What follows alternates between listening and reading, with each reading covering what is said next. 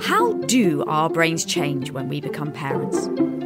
What does having baby brain really mean? And how can fathers use the science of bonding to feel close to their babies? I'm Anna Machin, and I'm an evolutionary anthropologist. In this series from the Bertarelli Foundation, I'm going behind the scenes of some of the most cutting edge neuroscience research to explore our brains, from before birth to after death. And this week, we're looking at one of my favourite subjects the neuroscience of parenthood. He's just impossibly small. I mean, that's what I thought. And floppy. Yeah. They're so floppy. We also see a reduction in testosterone in new fathers. There is a reduction in volume in regions that are associated with social understanding. This is how we're wired. I'm the mum to two girls, and like a lot of parenthood researchers, I got interested in studying it after I had my first daughter. I watched this amazing bond form between her and my husband, and when I got back to work, I thought I'd take a little look about what we knew about the science behind being a human father, which we'll hear about later. Now, in this episode, we're going to talk about the neuroscience of being a parent. But as we all know, there are many routes to parenthood. Some of what we'll discuss will be particularly relevant to those who have been pregnant. But what we know from the science is that our brains don't care if we are genetically related to the children we care for. And the brain changes that happen when we become parents will happen whether we're biological parents, adoptive parents, single parents, gay or lesbian parents, or step parents. A parent is someone who steps up and does the job. Now, it's been over a decade since I had a small baby in the house, but for others, the realities of new parenthood are just setting in.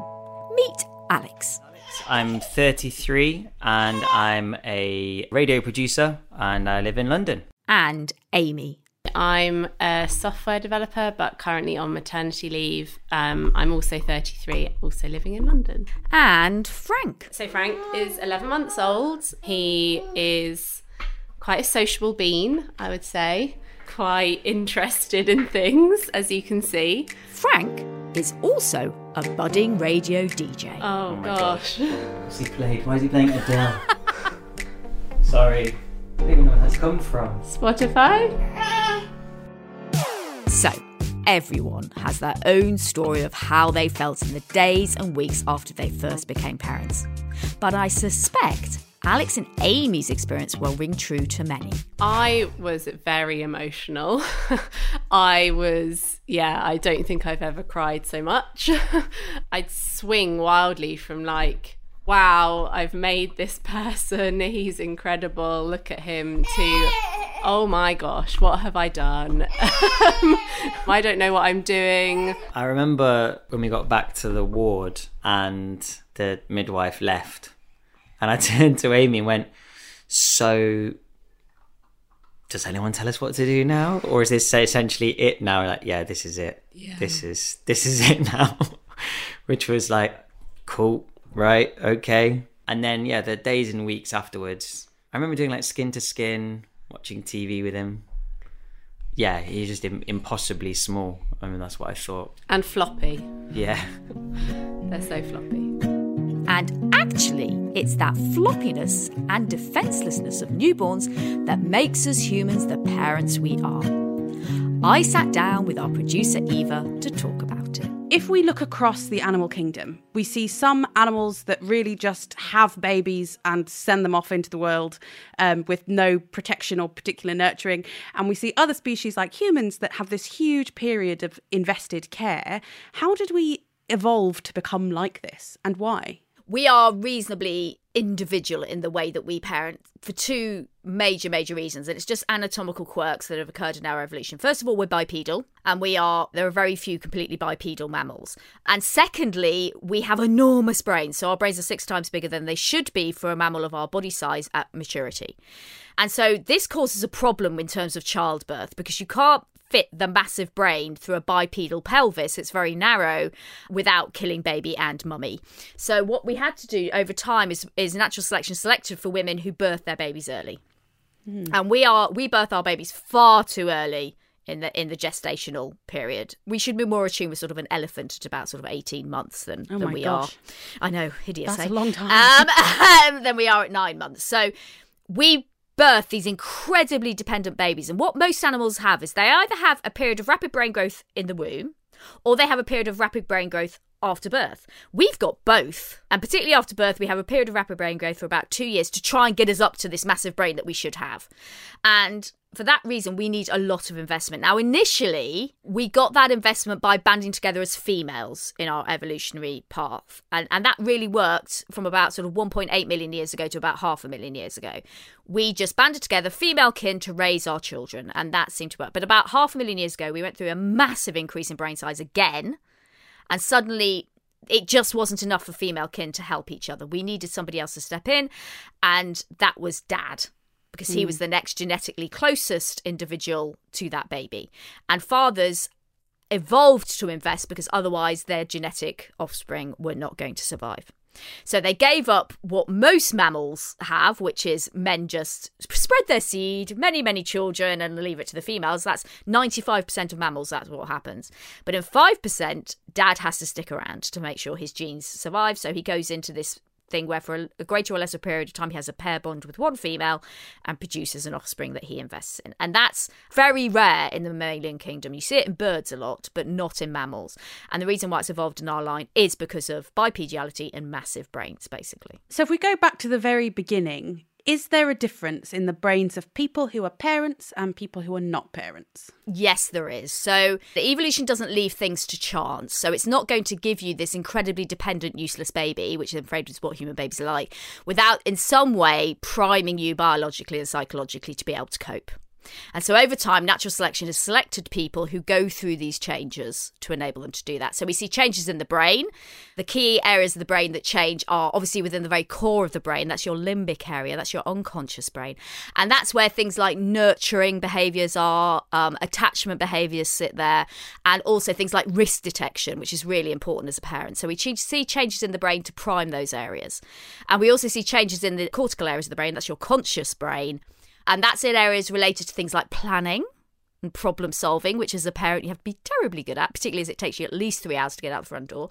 And also areas relating to empathy. And so we see changes in the brain to enable parents to be better at those bits of, of being a parent. And we see the changes in the in men and in women. So whilst we always talk talk about, you know, women going on undergoing biological changes, actually men go through the same ones. We also see changes in hormonal changes in both parents. So obviously we have big floods of estrogen in women, but we also see a reduction in testosterone in new fathers. And that enables the father to shift his focus from mating, for which testosterone is brilliant, to actually focusing and investing in the family where it's not so brilliant.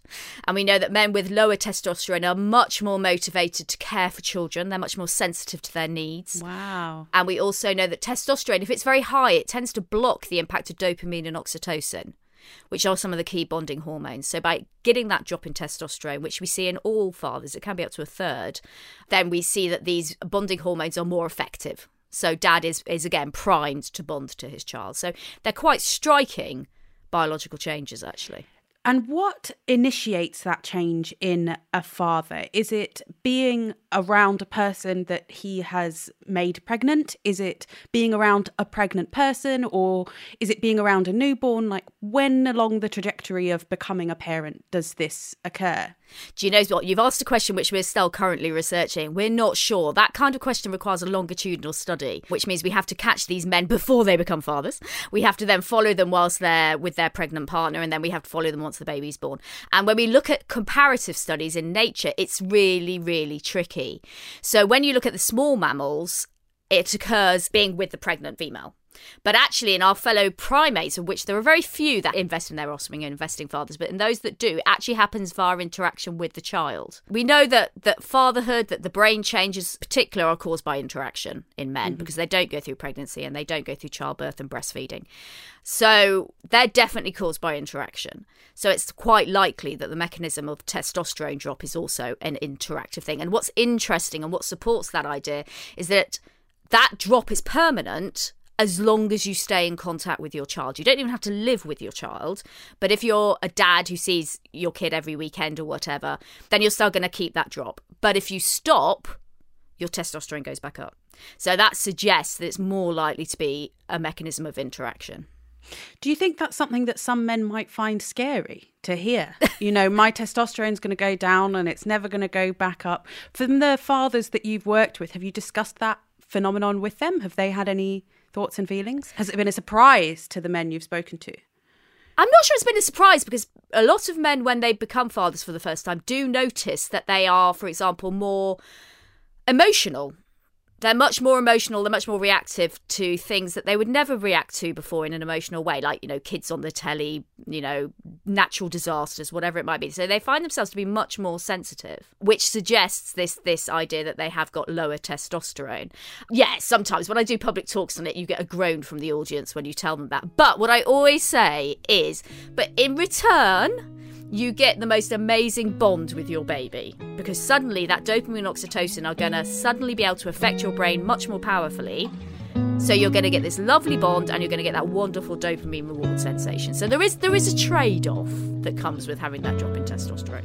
And both Amy and Alex are very conscious of the ways in which parenthood has changed them certain things like i definitely am more affected by things i see in the news relating to children. Probably think about the future more than I did, and just thinking, you know, relating them back to him. How will this affect him? And then in in terms of bonding, yeah, I, I felt bonded to him straight away. Really, helped that he looked like me. He didn't feel like a stranger. I would say it was sort of innate in the sense of he'd just come out of me. and I think, you know, sort of feeding brings you together really early on. And yeah, we did, you know, do skin to skin at home. We like sort of put stuff in front of the windows and we're just sort of lying around in bed with Star Trek on with Frank. I can feel his love for me and it's sort of it's obviously reciprocated and it's just an innate sort of love. And that bonded feeling is down to some of the same chemicals we've heard about on this show before. And oxytocin and dopamine are two chemicals that we talked about in our love interview also. So, is the system that you have for forming strong bonds and attachments with your baby, is that essentially the same system that you use to form an attachment with a loved one or a partner? It's yeah, it's exactly the same set of neurochemicals. What's interesting about the parental experience though, particularly for women obviously, is that you get this massive hit of oxytocin, particularly in childbirth and breastfeeding, because that's the hormone of labour. It induces contractions of the womb. It also is the one that allows the letdown of milk. So, what's interesting is something that actually evolved to enable the birth of a child and the feeding of a child has this side effect of also giving women, compared to men, this massive head start in bonding with their baby because they get it during childbirth. And obviously, childbirth is monumentally painful. And so there's a lot of beta endorphin around as well. So they do get a head start. And that's what's quite interesting about the bonding profile or hormonal profile of particularly women when they become mothers. And is that quite consistent across mothers or across parents in general? Or do you see fluctuations depending on culture, for example, or depending on environmental situation?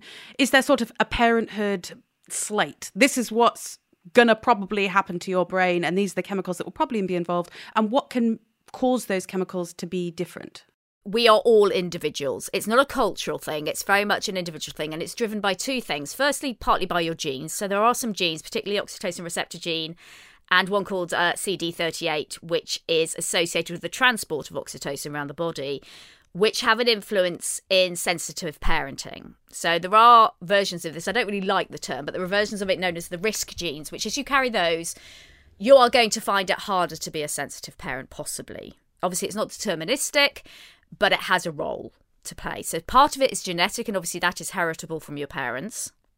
The other thing is how you were parented, obviously, has a big role to play because your brain developed very rapidly during the first two years of your life. How you were cared for, parented at that point, actually underpins the actual structure of your brain. So, if you were parented in a very sensitive way, we get lots of rich, lovely, dense grey and white matter in the areas of the brain associated with nurturing, with parenting, with social relationships. We see lovely high levels of oxytocin and, and beta endorphin and dopamine released when you're interacting. If you have a less sensitive parenting experience, then unfortunately we don't see the same thing. And in extreme circumstances, we have neuronal death in those areas. So, how you are parented and your genes feed into your then experience of being a parent later on and how easy, how difficult you find it. Some people find building those secure attachments to their child, that sensitive parenting, that reciprocal relationship, easier to build than others. So, in some ways, the very structure of your parental brain is influenced by how you yourself were parented.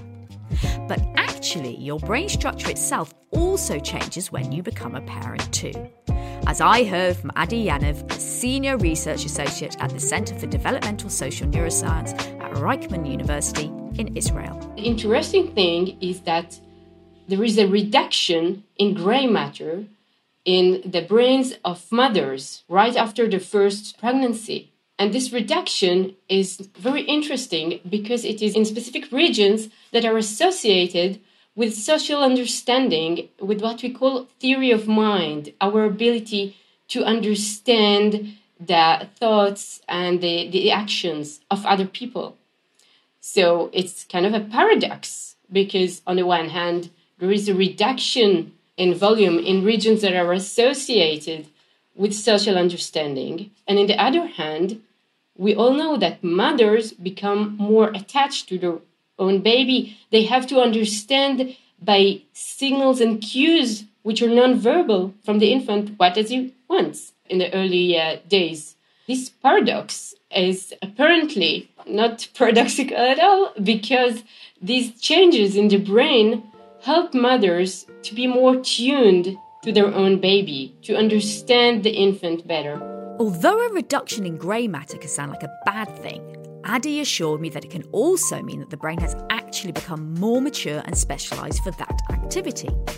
For example, the parent's brain has become so hyper focused on reading social cues from the baby that it streamlines the process so that areas of the brain become more efficient and, therefore, smaller. But there is other thing that is associated with new parenthood because it can be very very stressful to become a parent. We can be preoccupied with thoughts that is my baby all right? Am I a good mother? Is he breathing? We see this increased stress level in new parents. Actually, we had a study in which we compared new lovers which form romantic attachment and new parents that had their baby uh, four to six months prior to the time we measured them. And we took blood samples from the new lovers and from the new parents. And we examined three biomarkers of three systems. The first, oxytocin, the love hormone, the trust hormone.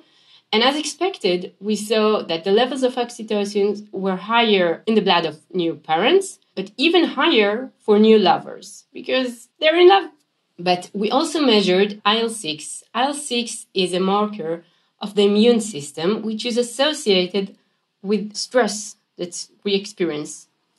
And the levels of IL 6 were very high in the group of the new parents, because becoming a parent is associated with stress, with thoughts, with the need to understand this small creature which is totally dependent on you. And we also measured beta endorphin. Beta endorphin is a biomarker which is associated to what we call the reward system. It's the system that is uh, responsible for our motivation to get more of something that we like. It can be eating sweets and it can be a relationship. So in the new parents, we saw increased levels of beta endorphin, which we can interpret as some kind of compensation mechanism to compensate for the high levels of stress. The reward system is also in action. So, although it can be very stressful, very tiring, we want more and more of the interaction with our infant. So, we will be investing the, the effort, we will be interacting more.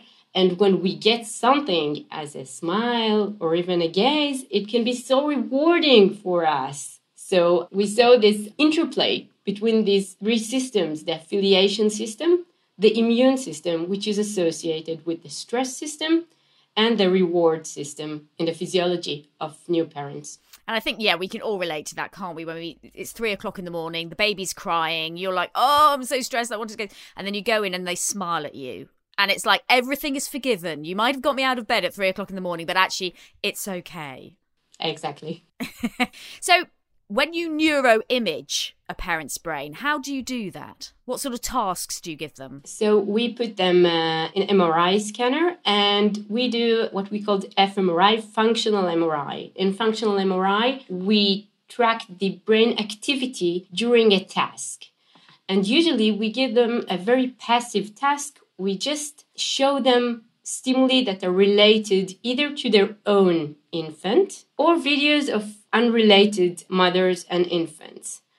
And the interesting thing is that there is a system in the brain, a collection of brain regions that are activated when a parent is exposed to visual or, or audio stimuli that are related to his or her infant. So, among these regions, we have limbic regions, which are deep inside our brain. These are the regions that are associated with emotions, and these are regions which are also very old in, in evolutionary uh, point of view.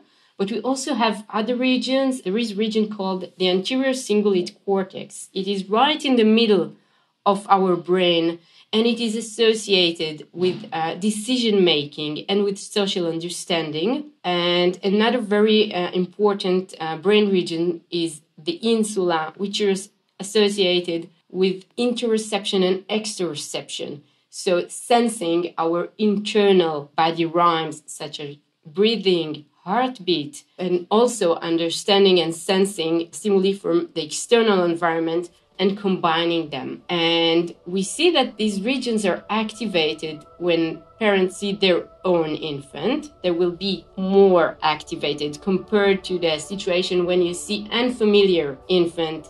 And that intense level of focus on the child has changed Amy in ways that she finds surprising. I've had a couple of keeping in touch days with work recently, and I was scrolling back in the chat and I just didn't recognize the person.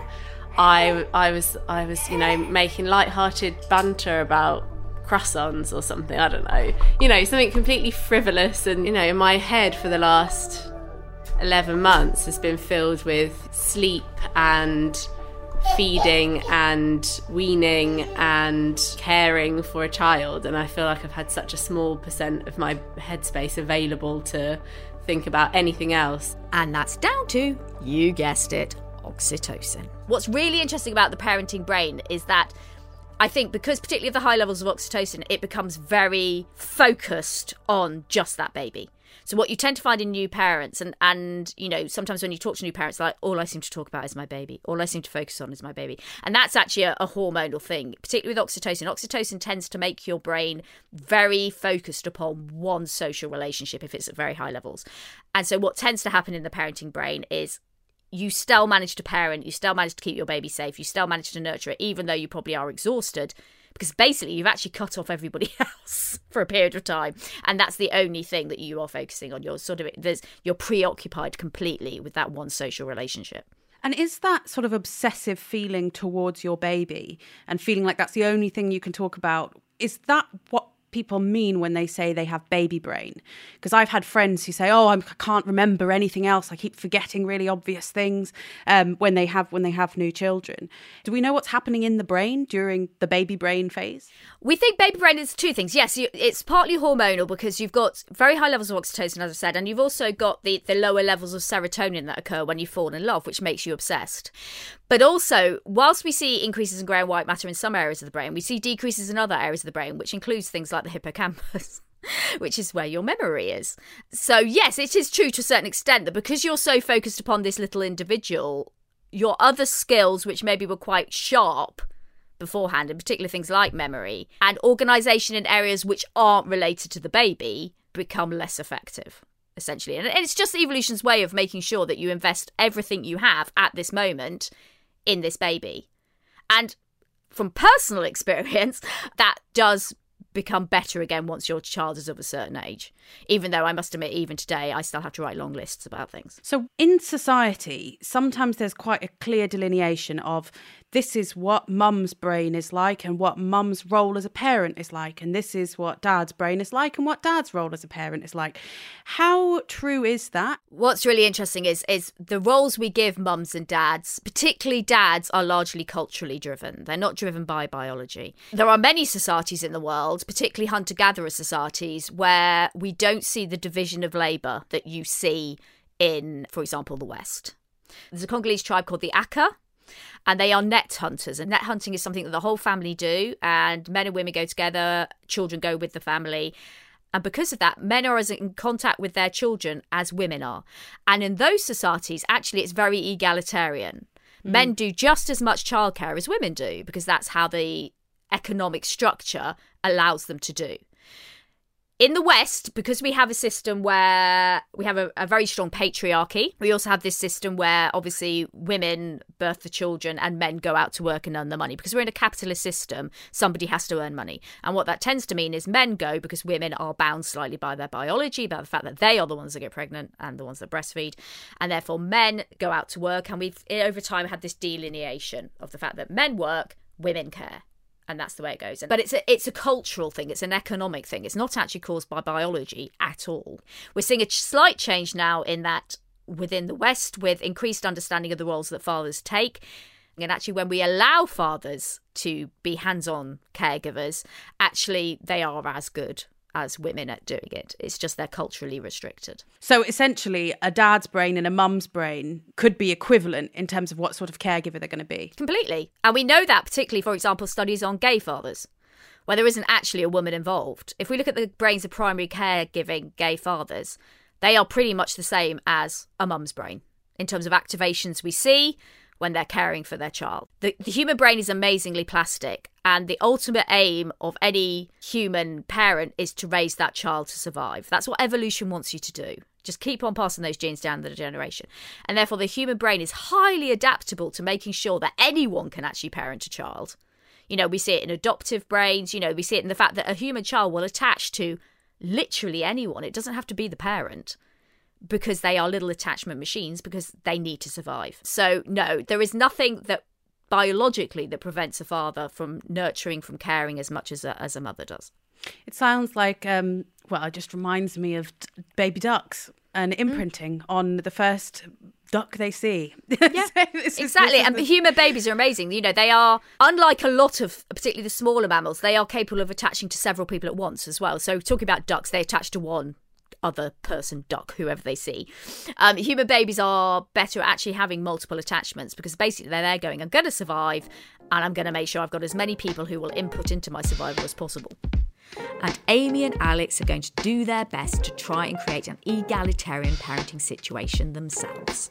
So, um, we're both going to work four days a week, and it was actually really important to me that we both looked after him at least one day a week and it wasn't just all falling to me. I want him to like, have that relationship with both of us, view us both as primary caregivers or whatever the right terminology is. I'm really looking forward to it. I think if all of my time with Frank was confined to evenings and weekends, I think I'd be missing out on a lot. And my dad was a stay at home dad. He was a trailblazer. Not many dads in the playground after school. I want to give him a bit of what my dad gave me. It always it always really annoyed me when you'd hear people say house husband and then sort of snigger afterwards because whether whether you're a father or a mother, I think if you are at home bringing up a child, that's a that's a job. That's uh, often incredibly hard and rewarding thing to do but it's true that there can be some differences in mum and dad's brain. So, if mum brain and dad brain can be very similar, do we see any differences in how their brains are activated when they're interacting with their children? We do, and that's because while structurally they're similar, from an activation point of view, they're not necessarily similar. So we do see some synchrony. We see similar activations in areas related to empathy, for example. But there is quite a distinct difference, and it's it's a distinct difference in what is the peak of activation when they're interacting. So, both men and women, we see activation in the limbic area, in the core of the brain, and we see activation, particularly in the prefrontal cortex, which is the social area of the brain. However, where the peak of activation is differs. So if we look at a mum's brain when she's interacting with her child, the peak in activation is in the limbic area of the brain, in the areas of the brain related to nurturing and in particular to risk detection. If we look at the dad's brain, the peak in activation is actually in the cortical area of the brain, and it's particularly in the prefrontal cortex, which is related to relationships, to social cognition. Now, one of the reasons for this is that the mum brain is much more ancient than hmm. the dad's brain. So, mum child relationships, mum child nurturing is as ancient as time. I mean, I don't know how many millions and millions and millions of years it goes back, but it goes a long way. Particularly in the human line, obviously, father child interactions are only half, you know, 500 million years old, which in evolutionary time is a blink, basically. So, that's partly the reason. But it's also because of the slightly different roles and different attachments that we see mums and dads build. So, a mum's attachment to their child is very much based on nurture. It's quite an exclusive relationship. It's quite inward looking. It's about taking the child to you and saying, "Right, you're secure with me. Stick with me and you're you're going to be okay." Dad's also is based on nurture, but it's actually also based on challenge. And the challenge in particular that dads underpin is the challenge of entering the world beyond the family. So families are quite a benign environment. Generally, we're quite nice in families and we tolerate behaviours maybe that other people won't tolerate with the child. When you go out into the big wide world, you have to learn the rules of society. You have to learn how to get along with people, to be pro social. And dad's attachment is very much based on nurture and that challenge. Mm. And that's why we see this activation in the prefrontal cortex, because actually he's the one who's going, right, going to push you, going to put you in the place of a few risks, and you're going to learn to operate in the big wide world.